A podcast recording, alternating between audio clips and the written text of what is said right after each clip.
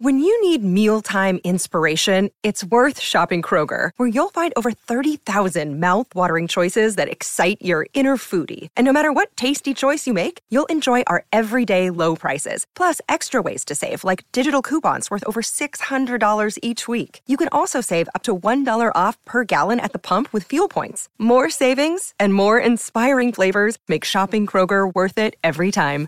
Kroger, fresh for everyone. Fuel restrictions apply.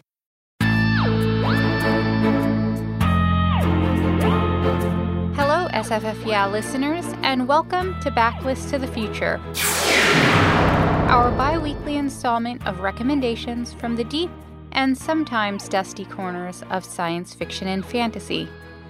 Because one show every two weeks is just not enough to cover all the books we want to talk about. I'm Sharifa Williams. I'm recording super early on July 21st, and today I'm talking about my backlist summer reading list. But before I do, we're going to tell you about our sponsor. This episode of SFF Yeah is sponsored by TBR, Book Riot's subscription service offering reading recommendations personalized to your reading life. Want great new science fiction and fantasy books to read, but overwhelmed by all the publishing buzz? Let us help. Tell TBR about your reading likes and dislikes and what you're looking for, and then sit back while your bibliologist handpicks recommendations just for you. TBR offers plans to receive hardcover books in the mail or recommendations by email, so there's an option for every budget. And TBR is also available as a gift. Sign up only takes a few minutes. Answer a couple of questions about your preferences, link up to your Goodreads profile if you have one, and you're pretty much done. TBR subscribers are matched to bibliologists based on their requests. So maybe you love thrillers or want to read more romance, perhaps looking for poetry by writers of color, or maybe even some space opera. Whatever it is you're looking for, we've got someone who knows just what to choose for you. So visit mytbr.co to sign up today. That's mytbr.co. Okay, so firstly, I'm recording this episode really early because I'm about to head off on a little vacation. I'm taking a big road trip through the desert, doing a lot of camping, um, visiting family for the first time. I'm feeling very much in a summery mood, and it feels appropriate to be talking about summer lists. Uh, we're talking about summer lists quite a lot lately, and I was thinking about some of the backlist books I would like to read this summer.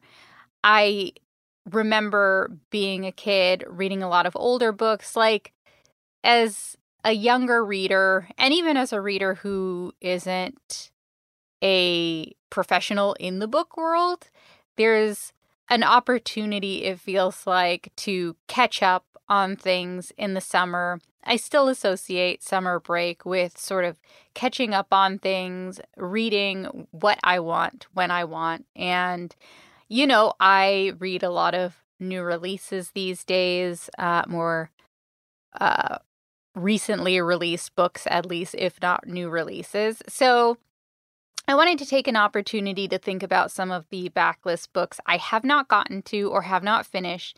And so the first of those books is The Killing Moon by N.K. Jemisin. And this is a book that I've had on the shelf for a really long time.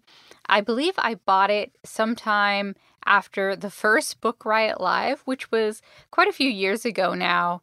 And I had heard so many great things about it from friends and from fellow readers. And, you know, it was on my shelves.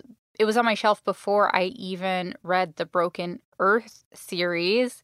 So it just sort of got left there and didn't get read because by the time I thought about picking it up, the Broken Earth series had come out and I was focused on that. And so this time I want to take an opportunity. I want to get into it. It's been a really long time since I read a high fantasy novel, which I'm really excited to get back into. So this is a duology, which is, I guess, a lot less daunting to think about starting than a trilogy, even for some reason. And it's a duology that's set in an ancient city state, Gujaareh, and I might be pronouncing that wrong. Uh, but in Gujaareh, there are these sort of keepers of peace, there are the gatherers who harvest the magic of the sleeping mind. And they also do something a little bit more sus. They kill anybody who's judged as being corrupt. So, in this ancient city state, among these gatherers is Ehiru, who's a gatherer. And something happens as he's gathering that makes him question his belief in Gujaareh's um, order, in the way it keeps its peace, and the way it judges the corrupt. Ehiru meets a woman who plants the seed of suspicion in his mind, and it's a woman he was actually sent to kill. So now he has to make a pretty big choice. Um, he has to put into question everything he has ever known and everything he believes. His faith is pretty rocked. And there goes the story of this first book in the duology that I cannot wait to read at long last. I have this old paperback copy. I got it used uh, back when, and I'm really excited to be able to return to the world, to another world N.K. Jemisin has created because she's just amazing at that sort of thing. She's just great at world building and at character development. And you know, I have never heard anything bad said about this book, and that's a rare thing. So I really can't wait to get into it. Again, that was The Killing Moon by N.K. Jemisin. And the next book I, I want to talk about is Dealing in Dreams by Lilliam Rivera.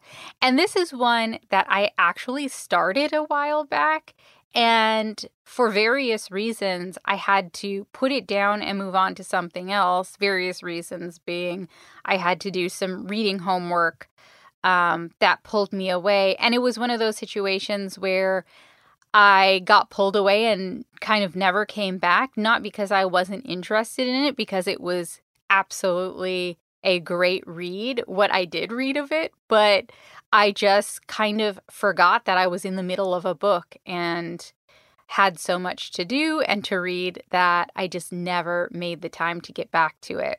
So I really loved the concept of this book. It is a dystopian story and normally I would be like, well, I kind of don't want to read a dystopian book over the summer. Like I want to keep it light and easy. Obviously, The Killing Moon doesn't sound light and easy, but you know, I'll make some exceptions for these backlist reads. So this story follows Nala, who's 16 years years old, and she's the leader of this really fierce all-girl crew in this place called Mega City.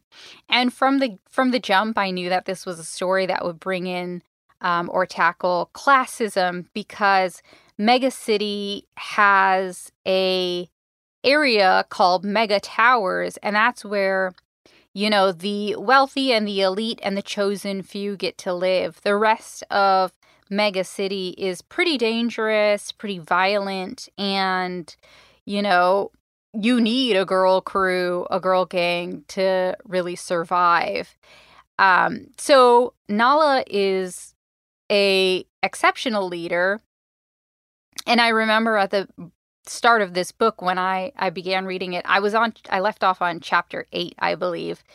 Um Null is just this great character that I really wanted to know more about right away. And the thing about Nala is that she's not really satisfied with where she is in life. Uh, she sees mega towers and, you know, she wants something more than what she's got. It's really tough living on the streets, even with uh, a girl crew, even as a leader and as somebody who seems very strong and authoritative, but she does want to reach the mega towers. She she wants to be in that world. She wants a break. So she has to make some really unhappy decisions. Um, she has to make some choices about how she's going to get to where she wants to be. It's one of those stories where, you know, you have this sort of you have this crossroads where eh, you have aspirations and you have dreams, and those aspirations and dreams may not only make you abandon your friends and the people you call your family, but in this case, there might be a situation that makes Nala betray those people. So she takes an opportunity to possibly get to Mega Towers, but she has to cross the border of the city and search for this mysterious gang called the Ashe Riders. And she has a guide, but she has a bunch of doubts as well. And she is basically leaving her crew behind. And there are a lot of feelings about the decisions she's making that she's having in her own mind, uh, a lot of conflicting feelings. And I know that this is going to be a you know, a story of struggle and a story that has a lot of survival elements to it. And I really, really can't wait to get right back into it. And I'm sure that once I pick it up and open that book again, I'm immediately going to be pulled into the story the same way I was before, you know, I got distracted from it. I'm just going to have to tell everything to go away so that I can finally read this one. Again, that was Dealing in Dreams by Lilliam Rivera.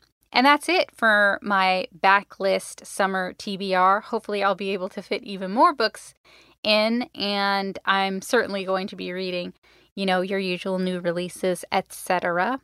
But SFF Yeah is a sound edited by DR Baker. Many thanks to them for making us sound great each and every episode.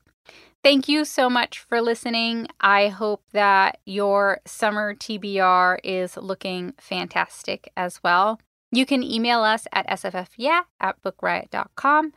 And if you have a minute, please do review us on Apple Podcasts. It helps people find us. We love to hear from you as well. You can find me online. You can find me on Instagram uh, at S Zainab Williams. That's S Z A I N A B Williams. I'll talk to you later.